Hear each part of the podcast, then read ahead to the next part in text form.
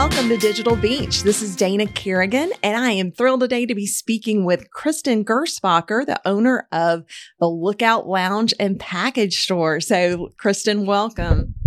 Thank you, Dana. I'm happy to be here. Well, we are excited. So, Kristen, tell me a little bit about our listeners, about your background and how you came to own the Lookout. That's that's a great question. It's it's a it's a it's a, a little bit of a long road, but my background's actually in radio sales. Um, I started. And you can tell from that radio voice she's got here. well, I started like all over the radio station. I first uh, started in news, then went to copywriting, and ended up in sales and spent the majority of my career in sales. After uh, many years in radio, I then went into event planning for our the local city that I lived in and ran our senior center. So all those things really are very very connected. It's funny that you mention senior center because talk a little bit about what the lookout is and how that's kind of our local tongue-in-cheek senior center um, uh, very much it is uh, we are a community center we just happen to sell cocktails it does make things more fun the games definitely are a lot more fun um, so you didn't open the lookout yourself, right? How did you get involved with it? I did not. When I first moved here to the area about seven years ago, well, let me back up one step. For years, when I lived in Georgia, I loved the Kentucky Derby. And so every year at my house, I would host a hat making party for my girlfriends. And then we would Fun. all come over on Saturday and watch the Derby. So we moved here. We were in a rental house, didn't have hardly any space. So we were lookout locals for sure. I approached the previous owner, Tony Whitfield, and said, Hey, can I have my hat making party at your bar? and that was an event to behold. And let me tell you, I think we had like 15 people. That's awesome. The first year, and everybody loved it because I already had all the stuff. I because I'd collected over the years flowers and bows and glitter. So we that tradition has been going on now. This is our eight was our eighth year. Wow. And so you started hosting your own events there, but at that time, you really weren't affiliated with a lookout. Right? Certainly not on payroll.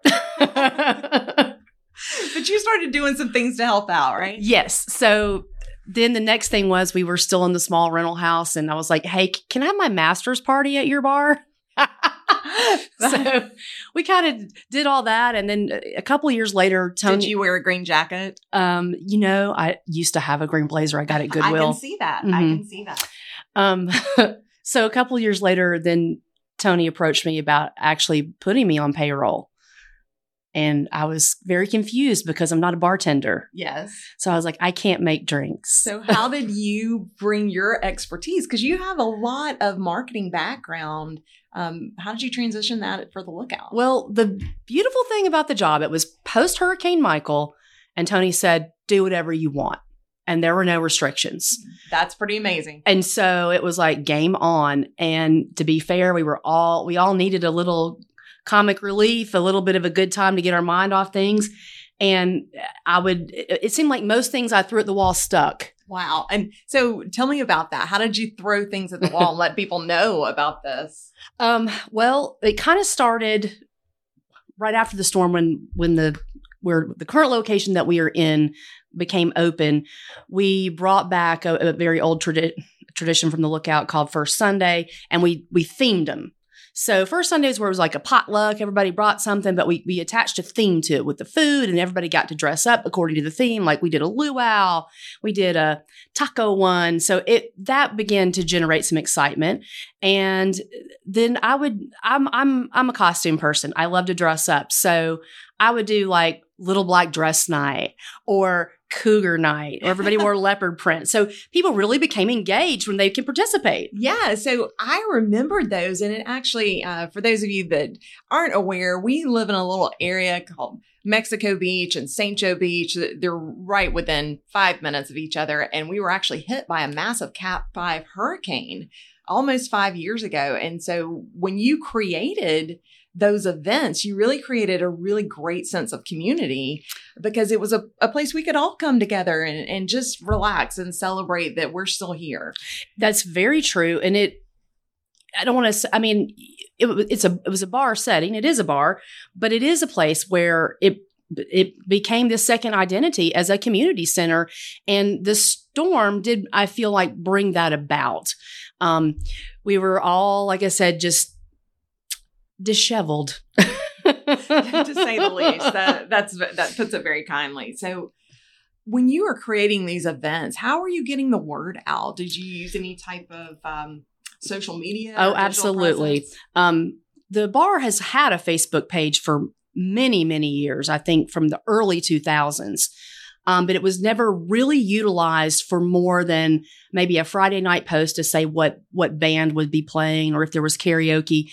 And so I, I guess I had a different perspective on Facebook because it was something that I was using personally and had been for many years. So I kind of put what skill set I had with Facebook to the bar.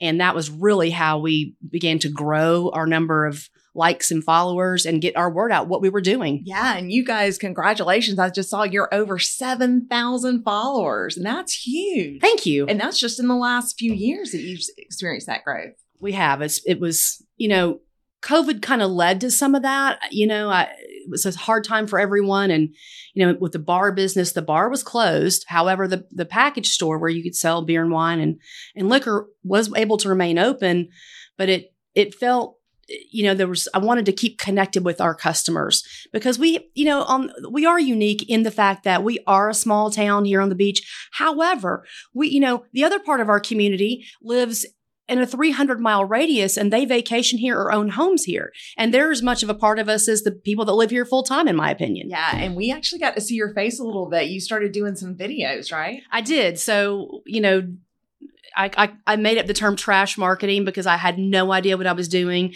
and I didn't sit down and write content. You know, I, it was taking whatever was topical maybe in the moment and if it was funny or relatable and I would do a virtual happy hour. Yeah. And I'd let people know ahead of time early in the day, hey, join me at five for virtual happy hour. And I would dress up in some silly costume, make a silly cocktail, be funny for, uh, you know, no more than really two minutes. Two minutes is kind of my, my thing because you don't want people to get bored. Right. Yeah. So I think that was brilliant that, that you did that. It was so fun. Um, but have you ever, when you're creating content, have you ever gotten in the doghouse a little bit when you're doing that? How do you how do you manage that with a with a bar? Um, yes and no. Um, you know, I have gotten in some Facebook trouble for for a meme I posted several months ago, and I didn't realize the person that was in it. They were clothed. I thought it was funny, and I got in trouble you got in trouble about a uh, Jeffrey Dahmer post too, didn't you? I did. I've, I've gotten in trouble twice. And the, the, the, Jeffrey Dahmer thing was on my personal page. I didn't realize it would affect the page that I was an admin on. Yeah. so, yeah, I have, uh, you know, you just have to bite your lip and move on because they will, they'll suspend your account. They didn't quite suspend us, but we weren't allowed to buy any digital marketing through them. We were not allowed to interact, but we could post. But you could so you eventually got around that and, yeah. and are back full strength. And because I am seeing like you're also some things that are really cool. You sell some merchandise, some fun T-shirts and cups and hats. We do, uh, and I've seen those pop up around the world. You have, yes. So, uh, I, so I, I, I joke. I have um my some of my best friend's parents. They are from England, and um, they come to visit often in the United States. And so they, I gave them some lookout T-shirts. But they're also big travelers, so they're so sweet. They were in Spain, and they sent me had someone take a picture of both of them wearing the lookout shirt. So they're my international influencers. that is awesome. That is awesome. So, how do you think it's for people to find your business? What, what do you think, other than your followers, word of mouth? Do you utilize anything else like TripAdvisor, Google Business? How important are those things? Well, I think in, in our area of the world where we are remote, we are we are rural, even though we're on the beach. I think um, TripAdvisor, Google, a website is absolutely critical to having people find us because even though we have a core local you know, community, there are people that are constantly coming to this area that have never been here and they don't know where to go. That's right. They we were discovered after the storm, right? People had never heard of St. Joe Beach, correct beach, but when we made national news, you had an influx of a new audience. Absolutely, we did and do. I see it every weekend. yeah, I, I do too. And I've also noticed that when they go back home, they're still fans. They don't stop following you just for the time that they're here. That They're- is true. They continue on with that. That's awesome. So tell me a little bit about your off season. So we have a lot of tourism over the summer. In the winter times, though, colder months, maybe not so much. So how do you keep the vibe going? Like, what do you do for that? We do all kinds of um, quirky, little fun, unique events. Um, for example, um, in January, we do what we call a bar triathlon. A bar triathlon? What in the world is that? Okay, so bar triathlon is you have to do darts, pool, and beer pong. And here's what you do: you got to hit so many balls in the in the pockets on the pool table. You've got to do throw a game of 301 darts. In between those two events, you have to take a shot of beer or chug a beer. We provide the beer. And then you do so many balls in the beer pong thing. And it's a timed event. And you want the least amount of time to do it. And we've had like 30 people So I can imagine a timed event that's going to take a little bit of training, Yeah. right? So you got to build yourself up to that. So uh, getting people in there for weeks ahead of time, or were you able to build that up and, get, and drum up some more business for Um, training? Yes. And so um, my friend Heather actually invented the bar triathlon. We must give her credit. And so we had her come in because people were, even though I just told you, we, you know, people were still going like, huh? So we had Heather run through it, and then every it was like you could just feel the excitement in the room that everybody really got the hang of it. Were you playing Chariots of Fire? no, but I will this year. That's fantastic. Perfect idea, then. Great. And people, again, they found out about that through your event posting and Social media. social media. So, with social media and your experience, what what's your secret sauce there? Uh, I mean, put put the gas pedal down and don't let up. yeah, that's so important. I, I do see a lot of people that have really want to out of the get go and doing things, but then they they fall off. But and tell me a little bit what your experience has been.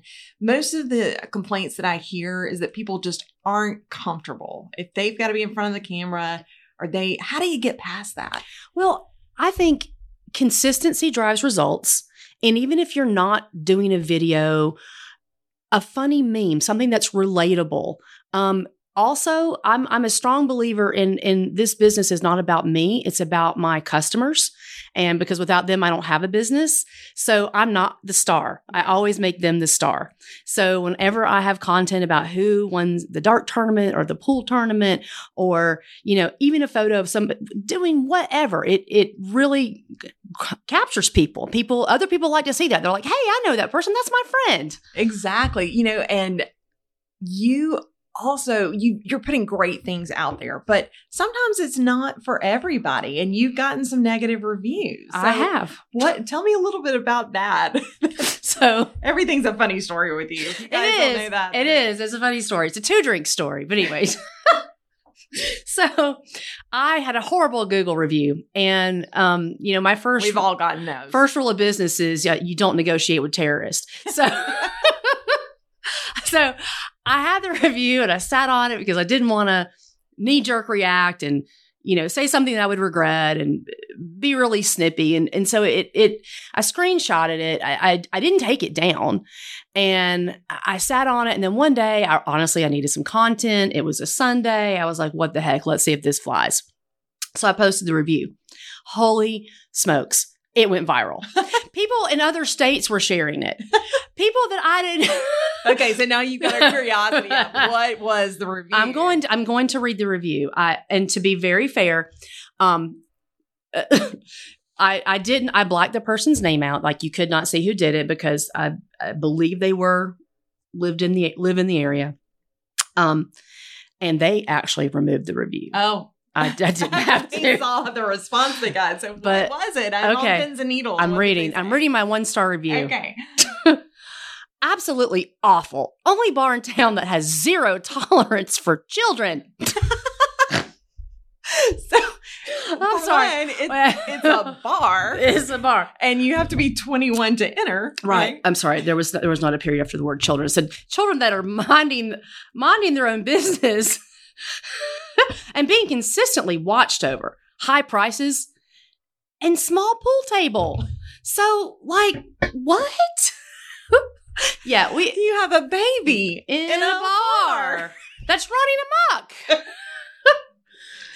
So that was a, a brilliant way that you took something negative and turned it around for a positive. A huge positive. Oh, and you're using digital marketing to do that. So you you took something that someone was trying to slam you, and you turned around and said, "You know what? I'm embracing this, and now uh, let's see how many more customers I get from it." And Uh, how many times do you think that was shared? Oh my gosh, it it was insane, and it just kept going and going and going. I've never, I've ne- that was my first Facebook experience where your phone blows up and you're like, you look down and you're like, oh my god, this. I think it was almost like six thousand something. It went and went. It was crazy, and I would, I mean, I, I was very excited to be fair, so I would like go click on the people that shared it. And they would be like in California. I'm like, y'all have never been to Lookout And Lounge. it, invite, invite, And oh, oh, I know, I know. I was like days people. and we've seen it. You now have seven over seven thousand followers, Yeah. which is incredible. So, Kristen, you have made just incredible strides with what you have built this business to be. What's next for you?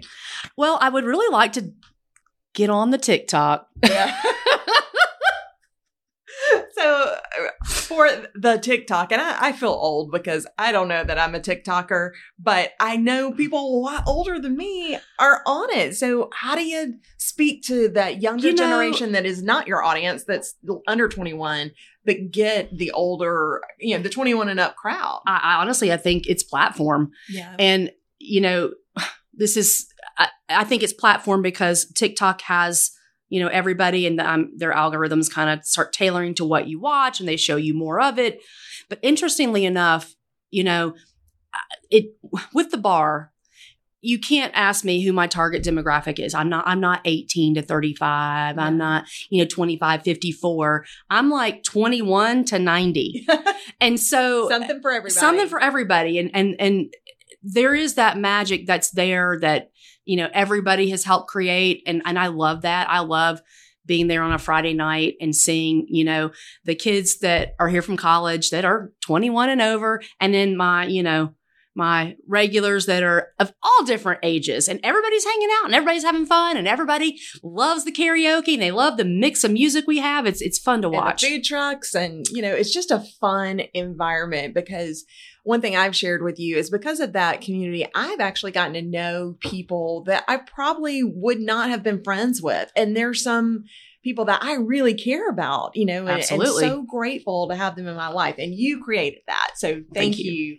for that. Um, we've talked so much and thank you so much for your time today. But any final thoughts and advice you can give to business owners wanting to get themselves out there and grow their business with digital or social media? I, I'm just a huge believer in marketing. Um, when when I sold radio, I said, if you're not going to buy me, buy something, do something. Now, you know, we're in an age where we can kind of do our own digital marketing with with TikTok and, and Facebook and Instagram. And I encourage you. I mean, just make your content relatable, make it fun, keep it directed at your clients, and don't let up.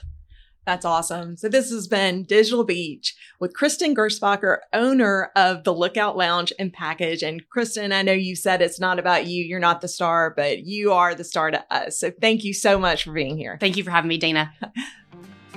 That's it for today. We'll see you next time on Digital Beach.